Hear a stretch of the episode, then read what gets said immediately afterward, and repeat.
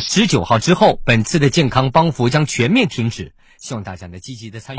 活动详情可以拨打四零零八七八二八五五。FM 九九八提醒您，现在是北京时间二十三点整。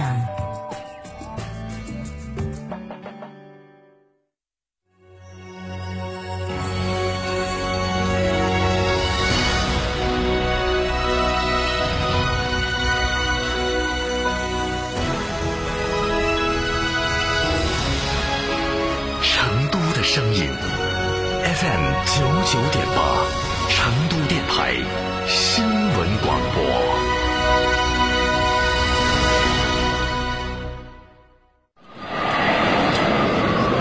十一月，大雪将至，卓嘎和央宗相约去放牧巡边，就像许多年来一样。喜马拉雅山脚下的玉麦乡，高寒偏远，每年大雪封山半年。玉麦很大，三千六百四十四平方公里的面积，相当于半个上海市。玉麦又很小，曾经三十二年的时间里，只生活着一户人家，三口人。从父亲桑吉曲巴算起，放牧守边，卓嘎一家已经坚持了五十多年。阿爸总强调要守护好一草一木，因为这都属于国家中华人民共和国的草木。我们的国家是中国，父亲插国旗的时候总这样说。玉麦河水，日夜流淌。卓嘎和央宗在这里度过最美的年华，如同高原上顽强生长的格桑花，迎风绽放。一家几代人，半个多世纪的坚守，家是玉麦，国是中国。雪山脚下走来的时代楷模，藏族姐妹卓嘎、央宗。哎呀，天气好热，好口干哦，喝水嘛，不得胃，喝可乐嘛，胀到胃，喝啤酒嘛，顶到肺。那你要喝啥子呢？喝小苏先生噻。哦，对的，小苏先生苏打水，零热量，喝了不长肉。小苏先生苏打水，零热量，零负担。小苏先生苏打水。暑假大手牵小手，游遍全世界，宁夏夏令营二千九百八十元起，内蒙古草原亲子游一千六百八十元起，华东三市夏令营三千三百八十元起，新马两国亲子游一万零三百八十元起，日本八千七百八十元起，新奥两地一万一千九百九十元起。更多暑期夏令营、研学、亲子游等路线，可到双林路九十九号成都广电一路通线下体验店咨询，或致电六六零零二三四五六六零零二三四五。华晨中华 V 三官降了，即日起购中华 V 三全系车型，官方直降一万五千元，另享至高三千元购置税补贴，还有低首付、零利息、零月供，金融政策任你选。国潮降临，势不可挡，详询当地经销商。年轻就要享受特立独行的自由，不用顾及旁人的眼光，活出自我。雪佛兰新一代创酷智联驾趣 SUV 热血登场，购车享三重礼，月供低至一千三，两年保险大礼包，五大驾驶附件，够酷够热血。九九八快讯。这里是成都新闻广播 FM 九九八，我们来关注这一时段的九九八快讯。来关注宜宾长宁地震的消息。截止到六月十八号十六点零分，地震共造成长宁县、珙县、高县、翠屏区、叙州区、南溪区、江安县、平山县受灾，受灾人口十四万二千八百三十二人，因灾死亡十三人，受伤一百九十九人，住院一百九十九人，其中六人危重。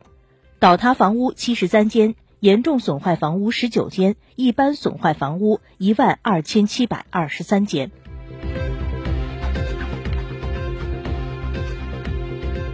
四川宜宾长宁六级地震发生后，中共中央总书记、国家主席、中央军委主席习近平高度重视，并作出重要指示，要求全力组织抗震救灾，把搜救人员、抢救伤员放在首位，最大限度减少伤亡。解放军武警部队要支持配合地方开展抢险救灾工作，注意科学施救，加强震情监测，防范发生次生灾害，尽快恢复水电供应、交通运输、通信联络，妥善做好受灾群众避险安置等工作。当前正值汛期，全国部分地区出现强降雨，引发洪涝、滑坡等灾害，造成人员伤亡和财产损失。相关地区党委和政府要牢固树立以人民为中心的思想，积极组织开展防汛抢险救灾工作，切实保障人民群众生命财产安全。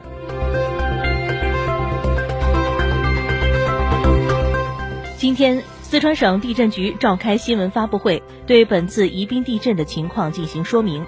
四川省地震预报研究中心主任杜芳表示。长宁地区的断裂带零碎小，而且纵横交错，因此未来可能还会出现四至五级的地震活动，但短期发生更大级别的余震可能性小。此外，对于外界目前有质疑的本次地震活动与人工开采作业有关的猜测，杜方认为，从已知的地质数据来看，本次地震为天然地震，而非人工干预。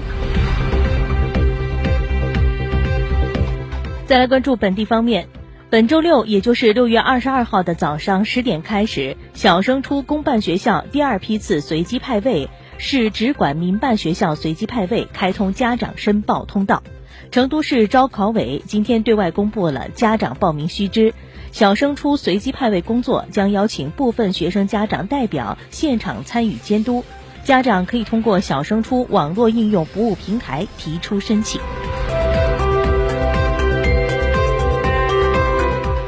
除了每年的双十一，剁手党们如今又迎来了另一场年终购物盛宴——六幺八。根据京东六幺八数据显示，截止到今天的十四点，成都购买力仅次于北上广深，而购买力最强县则是由成都双流夺得全国第一，郫都区紧随其后。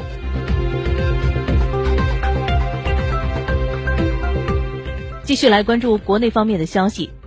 日前，一份来自天津市高级人民法院的裁判文书显示，天津富士达自行车工业有限公司因买卖合同纠纷，向 OFO 的运营主体东峡大通管理咨询有限公司申请执行2.5亿的标的。不过，法院认定 OFO 已无财产，其名下无房产及土地使用权，无对外投资，无车辆，虽开设了银行账户，但已被其他法院冻结或账户无余额。此前，OFO 的多名管理人员，包括陈振江、戴威、杨品杰、陈静等，已被作为失信被执行人，限制高消费。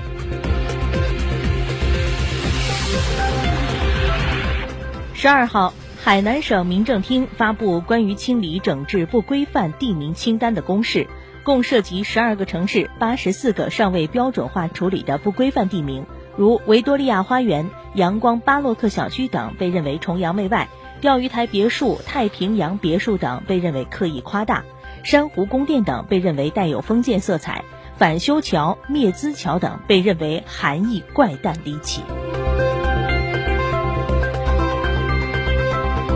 时隔一年半，北京红黄蓝幼儿园幼师虐童事件终于尘埃落定。记者今天获悉，六月十一号，北京市第三中级人民法院对本案作出二审宣判。裁定驳回刘某上诉，维持原判。刘某因犯虐待被看护人罪，获刑一年六个月，并责令五年内禁止从事未成年人看护教育工作。